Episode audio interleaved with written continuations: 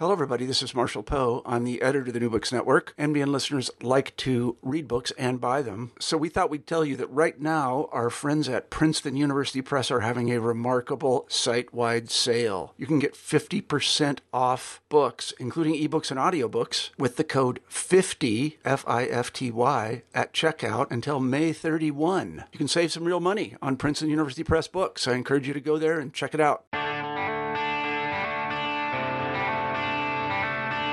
This podcast is a conversation between an architect and an anthropologist. And I'd like to introduce the anthropologist, which is Thomas Yarrow, who's just written this wonderful book, Architects Portraits of a Practice, uh, which we're going to deconstruct a little. And so Thomas Yarrow is an anthropologist at Durham University. And I suppose to put his work in the broadest context, he works on or is very interested in knowledge as a social practice. In this book, it's a book about architects, and I'm an architect who still has one foot in practice, but also an academic. Uh, my name is Prue Chiles. So, welcome, Tom, and thank you very much for this book. So, if we could start perhaps about you being an anthropologist and about how, as an anthropologist, you came to this project. Thanks, Prue. So I guess there's lots of different ways that I could tell the story of the genesis of this book. One is a, a, more academic level. Uh, as you say, I've always been interested in knowledge as a social practice and really what it means to to claim to know things with authority and, and what that actually looks like in a very kind of everyday register. What kinds of dilemmas arise? What's the kind of the, the personal but also the intellectual kind of substance of that knowing um, so that's and, and, and as part of that, I've had various projects which have had touched on architecture, but never kind of um, as the main focus. And so, in this project, which also um, partly and importantly had its genesis in a much longer and older friendship um, with Thomas Millar, who's the, the um, one of the practice partners of, of the um, architectural practice that the book focuses on.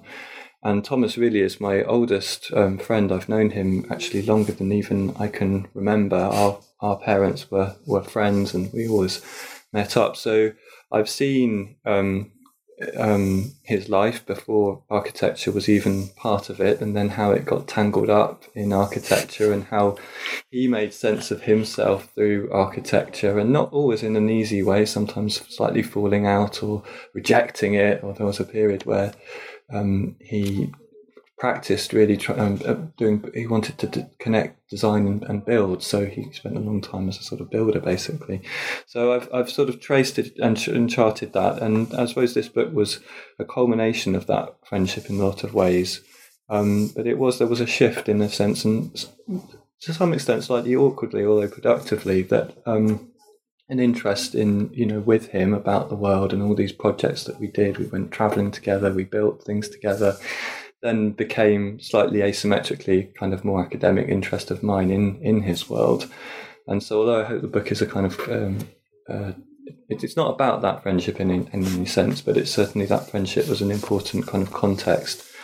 And i think without that it would have been difficult to have sort of had the intimacy and, yeah. the, and the trust really to tell the story in the way that I told it. Well, it, exactly, and that's uh, what comes out of it for me in such a generous way is that the book starts with the premise of you in a way being enchanted with the, the kind of architectural world, the architectural life through your friends and your upbringing and um, uh, and I I really, when I was reading it, felt that you were having to think about your ways of working, uh, your ways of uh, analysing this practice, because of your uh, of your deep knowledge of of one of the participants in this study. And so maybe we could talk a bit now in a bit more detail um, about your approach to your sort of ethnography because you say very clearly, and I, I don't want to say everything you're going to say by any means, but um, you say very clearly that uh, the book is written on a number of levels, that you can read it in a number of different ways. And I got very involved in looking at great long footnotes that you write, where a whole other academic world of literature appears as well. So, but I think this is this is to me, in a way, the most interesting thing about the book is your processes of writing, your ethnographic processes of writing. So, can you say a little bit uh, about that and why you wrote the book like you wrote it, and a little bit maybe about the structure of the book. Yeah, I mean, and maybe if I just step back even before that, yeah. then I could say a little bit about the, the, the method of, of, of how I kind of gained access to this um, world, because I yeah. think of ethnography both as what, what you know what we do in order to try to understand people's lives as anthropologists, and then also, it, as you say, it's very much about a, a way of,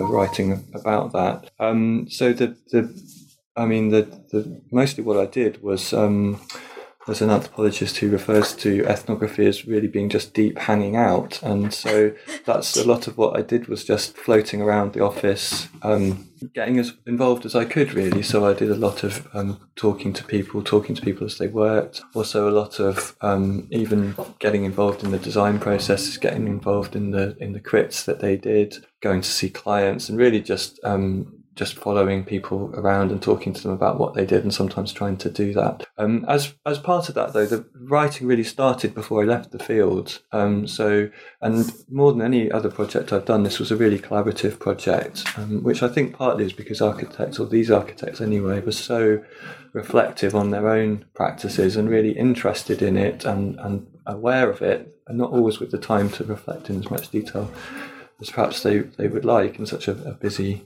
environment. So I wrote pieces which were sort of reflecting on what I was seeing and hearing, and then reflected those back, and then that also folded into um, they did uh, a number of interviews they recorded between themselves, but often in relation to things that I had observed. Awesome. So it became a really interesting kind of um, reflective and dialogic um, process. And then actually through the writing of the book itself, um, I think having architects or practicing architects as, as, as one of the audiences I hoped to write for was actually really germane to, to how I then wrote. So my experience was that initially that I started sharing some of the early drafts of the book.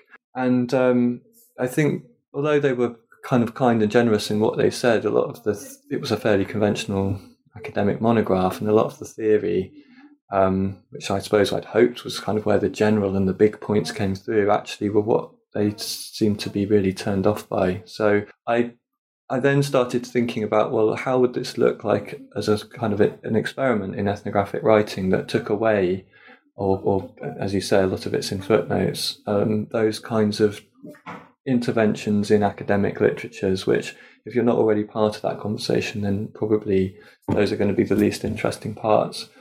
So, in the sense, it's a very conceptual. I mean, it's, it's a conceptual book in the sense that it comes out of my own reading in and around anthropology, um, engagements with various literatures, really. But I, I wanted to sort of turn that around so that it, it was more using concepts to describe in as hopefully as rich mm. a possible way, um, and really to bring out the kind of multi-strandedness of this practice. It's it's um, architecture is just about so many things, and yeah. and to tell that story in the kind of a big, hopefully a big human sense. It's not just about knowledge as a sort of domain. It's about how that tangles up people's lives in all these really intimate ways, which, um, as I've said already, was partly that came out of my friendship with Thomas mm. as well. Have you seen that? So here, I just want to say here that for me, of course, having one foot in both worlds, what's really interesting is someone taking in an interest in in who and what and how an architect is in in the world and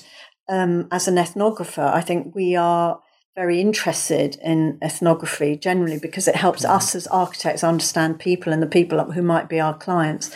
So, ethnography and anthropology is a way that a lot of architects and sort of academic architects um, write about architecture as well, but from an architect's point of view, not mm. from a, an ethnographer's point of view. So, um, in a way, to me, one of the most interesting things was you have this huge range of references from all kinds of architectural figures or figures that are very popular in architecture, from mm. Richard Sennett to, to Tim Ingold, to, you know, all the bit, and, and then much more architectural ones, Jeremy Till, and and yet it is for us sometimes those unknown anthropologists that obviously very well known to you that mm. is of huge fascination as well. So and but the way it's referenced it's very easy to get under the skin of it. So the layers I feel do sort of cross over. Yeah, I mean, I hope so. I suppose I had two two kind of main audiences in mind. Yeah. Uh, uh, uh, well, three really actually. One one is uh, pract- particularly practicing yes. architects. I hope can yeah. kind of recognise and yeah. see the resonances, and I hope yeah. those resonances go in lots of different ways. Yeah, yeah, absolutely. Um, but then also, in a way, I kind of conceived that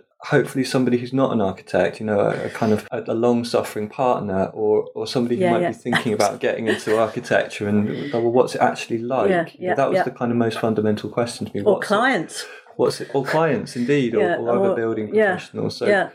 To try and take a stranger into this kind of weird and wonderful world mm. that is full of all these kind of things that people assume because they just do it, these things that go without saying because they come without saying very often, and the kind of get inside of that common sense, which of course isn't actually common once you start opening it up. It rests on all these assumptions. So to, try to tell it in in, in that way. So yeah, there are so many people I think that, that this book could reference, and I, maybe I've hijacked it from the more academic kind of uh, side of things and in architecture, which is huge. The way we educate architects, you touch on, and which can be quite uh, painful and draconian, but actually we we've had a number of discussions about this. That actually it can be a really rather wonderful education. Uh, you know, liberating your making, your thinking, mm. um, your learning, um, your your problem solving. You know, it's a problem solving, but but it does have its stresses, and it's a long. It can be a long and stressful education. There's many different types of character teaching, but I think that comes over. That um, I think a lot that we are a product of our educations as as well in, in a certain way. I don't know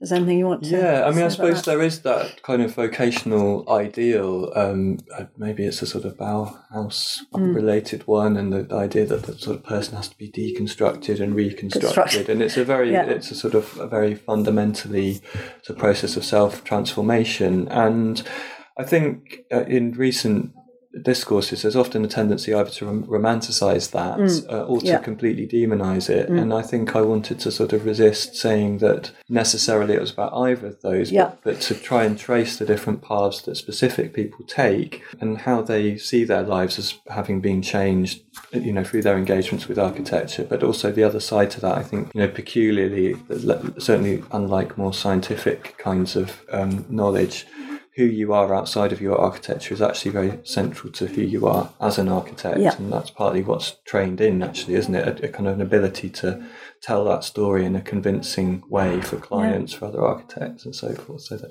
these sorts of self narration are actually key professional things that you do as architects. So I was, I was interested in that. Um, because also an architecture education is quite uh, academic, quite you know you do history and theory and uh, uh, many others, and there's and there's a, a, lot of kind of theoretical emphasis put sometimes on projects and uh, as well as practical, and so there is always this um, you know kind of maybe a dialectic, maybe just a much bigger problem of of, uh, of theory and practice together, yeah, and uh, and and the predominance of one one or the other. And I think you deal with that in a very interesting way. And um, and you use uh, your very interesting words of kind of thoughtful practice. And I know that became for me a big theme in the book of how you approach your ethnography being a theorist yeah. and looking at practice. So could we, could you sort of uh, say a bit more about that? Yeah, I mean, I suppose um, so. I think I think that, but that's very gratifying to hear that those resonances are there for you. And I think for me, um, it, not just in architecture, but in architecture, um, there, there's a tendency to align theory with thoughtfulness and practice with a kind of process of mere implementation. And you kind of get that within the structure of the education that the professional stuff, the kind of part three stuff, is the kind of unsexy, unglamorous, it's just procedural. But um, I guess the way I would see it, so I so I hope more generally that the book is trying to recover a sense of the actually the creativity of those professional mm. practices, including actually quite routine meetings and yeah, dealing yeah. with clients. There's a theorist I like called Donald Schön who talks about the art of the specific case yeah. and the way in which often in, a, in, in lots of different forms of professional practice we overlook how much creativity is required to fit sort of abstract ideas into messy, complex, specific mm-hmm. realities, and where you have all these kind of contradictions and choices that emerge in that sort of fraught, tense, difficult space.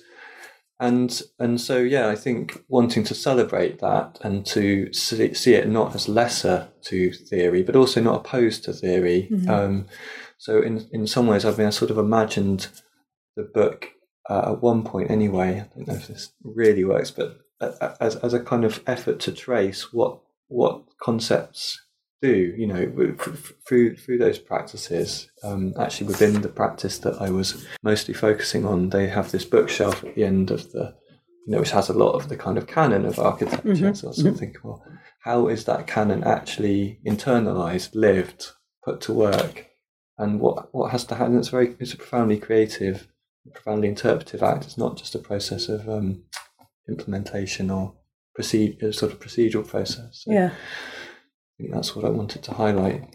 It's interesting you mentioned Donald Schön. Actually, we haven't yeah. talked about this before, but uh, I think um, he's sort of gone out, out of fashion a little bit with architects yes. reflecting on their practice. Because I, am glad you acknowledge that. I think uh, the architectural education is is necessary reflective practice, but perhaps Donald Schön, because of the period he was writing more, uh, is less good on architects collaborating that you just talked about and that sort of collaborative way that architects work it's mm. more about the individual creative mm-hmm. process mm. and uh, and the way that um, architects always work in teams and mm. and you mentioned this as well that this uh, you know in in the book and and work often in a participatory way when they can when uh, you know uh, as well but that's something I actually want to say about the book is that um, coming from a, an anthropological background, reading a lot of the architectural canon of literature, I think makes us as architects look at that literature in a slightly different way. I, I, I, uh, uh, really found that. That I said, oh, really? That's uh, is that what I missed that completely from the architectural reference or whatever, you know? And uh, so I think that's really great when non-architects are reading. You know, we read other people's literature as architects. I think a lot because as, and, in, in academia because we need other people because it's such a broad subject. But sometimes we feel that people don't read architecture yeah. literature. I think that's one of the great things about. I mean, uh, you know, interdisciplinarity can, can be a bit of a cliche, but actually, is those kind of borrowings and, and misreadings yeah. often as well. Absolutely, um, uh, can be. So, actually, just I'm just thinking about that. Would you? Where do you think that is this book? Uh, is is this book Architect's Portrait and Practice? Is this an architectural canon now, or in anthropology, or it's a truly interdisciplinary book? Um, I mean, that's a really good question. I suppose I always think that I'm writing from a place, but that, that I hopefully I'm not writing to that place. And I think of mm. that in terms of actually the, the practice, um, uh, which maybe I should say a little bit more about, is yeah. the specific nature of the practice I'm writing yeah. about, but also in terms of my disciplinary um, position. So I, I mean, I've I tried to read widely in, in, in architecture and architectural theory, um, but fundamentally I'm engaging with that as an anthropologist, mm. but I hope that I'm not writing for other anthropologists. And I, I, do see this as being an issue, particularly with the kinds of research audit that we have so much in, at least in the UK mm-hmm. at the mm-hmm. moment, that we tend to write for, for a disciplinary audience because that's who's assessing our work. And so we, we have to map out an intervention in terms of a, a disciplinary debate. And if mm-hmm. you're not already part of that debate, not part of that canon, well, you might not care so much about it. So uh, this is deeply informed by my engagement with other anthropologists, but I'm I'm not primarily writing for other anthropologists, no. and I yeah. hope so. I hope the resonances are kind of there for architects, and I hope the resonances are actually just for people beyond that who might be interested in well, what's creativity, or how do we live a good and true life in a world that makes it really difficult to do that because it's so contradictory. So we haven't got onto that. That all the subjects yeah. you do cover, yeah. which are as broad as from creativity to the more contractual side of uh, yeah. uh, architectural practice. But just tell us a little bit more of what type of practice you think the practice that you're writing about? Yeah, so um, Millar Howard Workshop are based um, outside of London, which mm. um, is sig- significant yeah. in a, a, context where so much of architecture revolves around the, the, London scene, I guess, and they do have a sense of themselves as peripheral. Um, although I think that sense of peripherality is not uh, itself not un- uncommon um, in in terms of that for, for practices hmm. outside mm. of London. Um, well, I think they, some in London would even and, say that. yeah, yeah. maybe there's a common feeling for everybody. Yeah, they were around about. They had ten uh, staff when I was doing the research.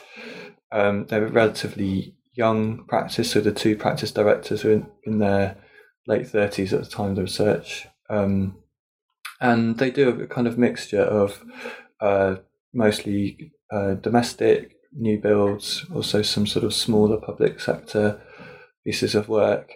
Um, and, the, and their own trajectory is quite interesting. It came out of the two practice directors having spent quite a lot of time themselves trying to really connect uh, architecture with, with building. Um, and so they, they spent quite a lot of time in their 20s actually um, designing and building things and then as the scale kind of got bigger, that that it's lost. But um, it, I guess it, it mm. carries on as a sort of interesting craft and interesting. Well, how do you work with builders in a kind of collaborative way, and and and and um, and and also in their kind of interest in the building building practices and, and building as as something that is it, it's not just what you do once you've kind of got your design, but um, you know, an interest in model making and the kind mm-hmm. of material basis yep. of, yep. of, ideas. Yeah, which um, yeah, and I just wanted to um, go back because we were going to talk about this a bit at the beginning. Just go back a bit. That of course there have been other ethnographic studies of architects, uh, notably, um, you know, recently Albena Yaneva's one on a but a much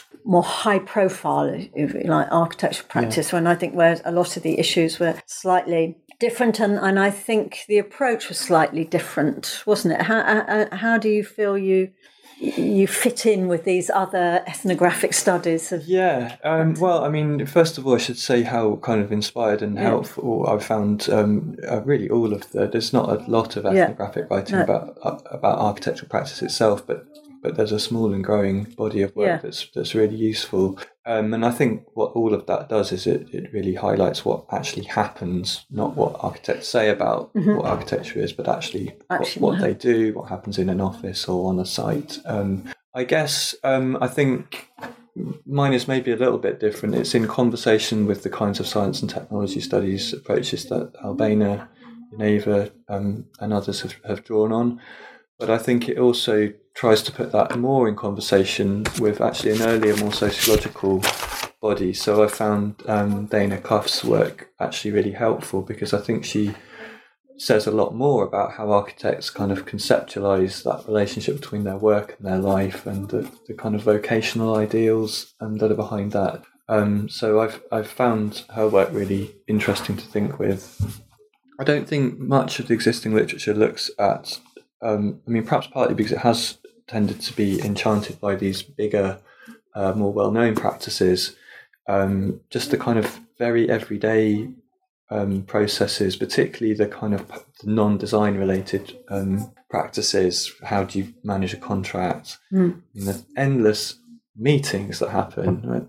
You know, meetings are kind of boring, but they're also, I find them really interesting spaces. And so, sort of thinking about how actually how much of architecture is, is also about these kinds of things. And I think trying to, perhaps a bit more than other studies, to dwell in those kind of quiet moments, those unglamorous moments, and to poetry is probably too grand a word, but to sort of see that the you know actually what is um, important about that and um, and not overlook um, those kind of quiet. So I suppose how I uh, slightly would translate that in which I think is to me what I, I was picking up from the way you do it. It was about the forming of relationships all the time, and mm. actually cre- creative architecture.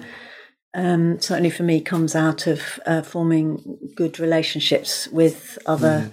people, whether it's your clients, um, whether it's other communities, whether it's um, builders, hugely important whether it's other consultants mm. the better relationship you have and better understanding you have and i think that's in those moments so yeah so um, the creative moments in meetings is what you say is is is as important as actually sitting in front of a screen or with a model or whatever in that in that early creative process. Mm. So you do talk about creativity quite a lot and you bring some really interesting references into that about creativity. What are the other really big themes that you think came out of the book?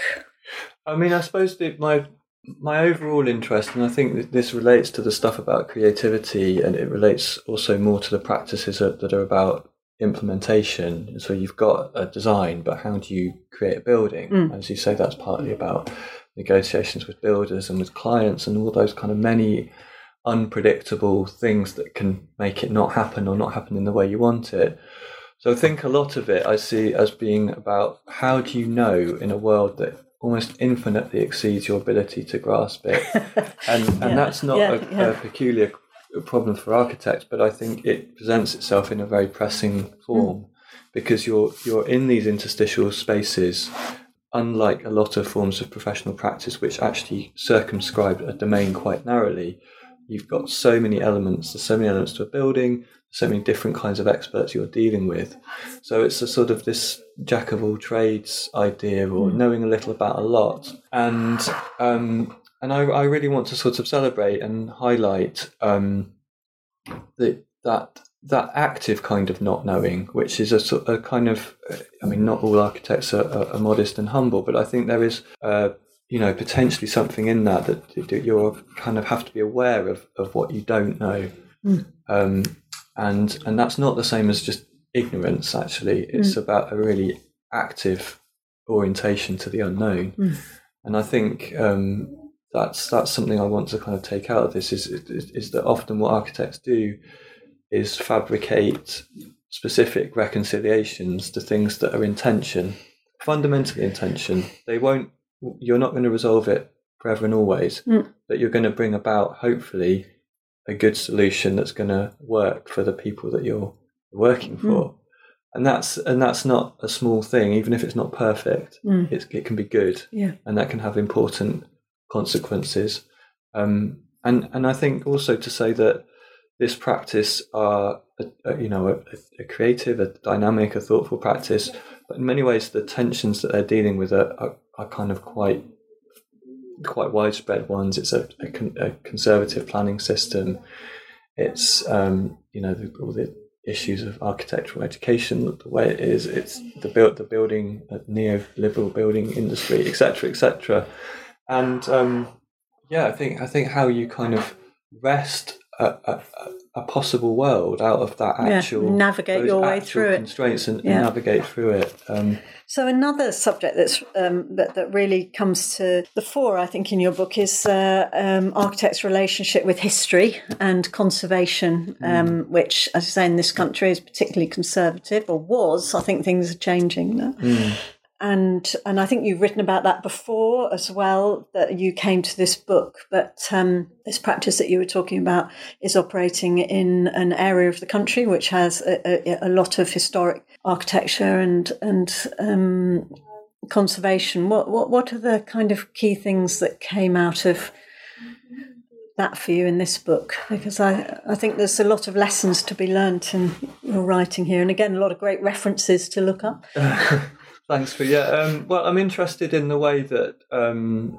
so the, the, the way in which the past is, I suppose, possibilized mm. through uh, through architecture. So unlike um, in pre- some previous research I've been doing, I've been looking at more, um, I suppose, rarefied conservation uh, contexts where working with um, conservationists, and and these architects are not conservationists, though they're often dealing with listed buildings or buildings in um, designated, historically designated areas. Um, I mean, I'm interested in how how you project something from a past and, and how you how one sort of continues from that in a way that doesn't um, just make it kind of ossify, but which which actually kind of so so how how is the I mean, it's again, it's about this relationship between the actual and the possible, really, that I was talking about before. But mm-hmm. how, how does that kind of defer to an existing set of contexts and constraints and an existing so, so if you're on a site, you know what which parts of it's always a process of selection. You're never just interested in history. It's particular trajectories that, that get kind of teased out of that. And I think more generally, I'm interested in the the tensions often between different no- notions of kind of authenticity. So the quite routine kind of well, they're in, they're practicing mm-hmm. in the Cotswolds. So local planners want Cotswold stone. Mm. Of course, that rests on an idea or a time when there was a completely different construction industry, when we had stone that was freely available. So, what does it mean to practice authentically today mm-hmm. in, in that context, but in a completely different context where um, builders aren't really used to working in stone in the way that they were? There isn't much stone, it's expensive, etc., etc. So, I think rightly they're very resistant to the kind of ersatz version mm. of the Cotswolds. But then, what does it mean to practice as a sort of they use this term contemporary vernacular, mm. um, which I guess is it's another between space. It's it's another kind of well, how do you bring these contradictory things to, together in a hopefully interesting way? Mm. Okay, so well, uh, maybe is it time to sum up? Do you think, or uh, or finish? Um, well, there's so many things we could talk about this book so many issues, I think. But I think, in a way, perhaps we've covered most of them. Is there anything else do you think that?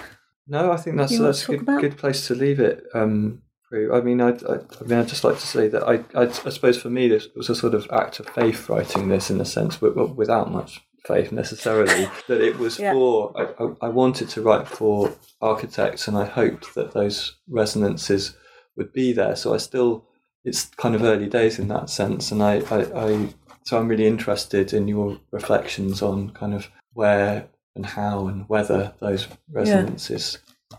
are there because I didn't I didn't want to sort of this, this absolutely isn't a book saying this is what should happen. And I suppose maybe that is one of the differences and the kind of freedom I have as an as an anthropologist is I don't have a, a normative agenda. I'm not trying to say architecture should be this or should be that I'm really just trying to um, witness what witness what it is yeah. witness what it is that I see and I think we can't well, I, I mean, as far as I'm concerned, I, to me, I recognise so much of um, not necessarily myself, but often myself, but other colleagues, uh, both in practice actually and in academia. I mean, I think this is a book as much for uh, for studying as it is for just reading and enjoying, and and uh, and I really appreciate that. I think I said in a review that um, you know I think this will be a book that's used. Uh, lots of young architects are really interested in their dissertations to be writing about some issues that, that, that, that you've written about in here sort of from an anthropologist's point of view. But I think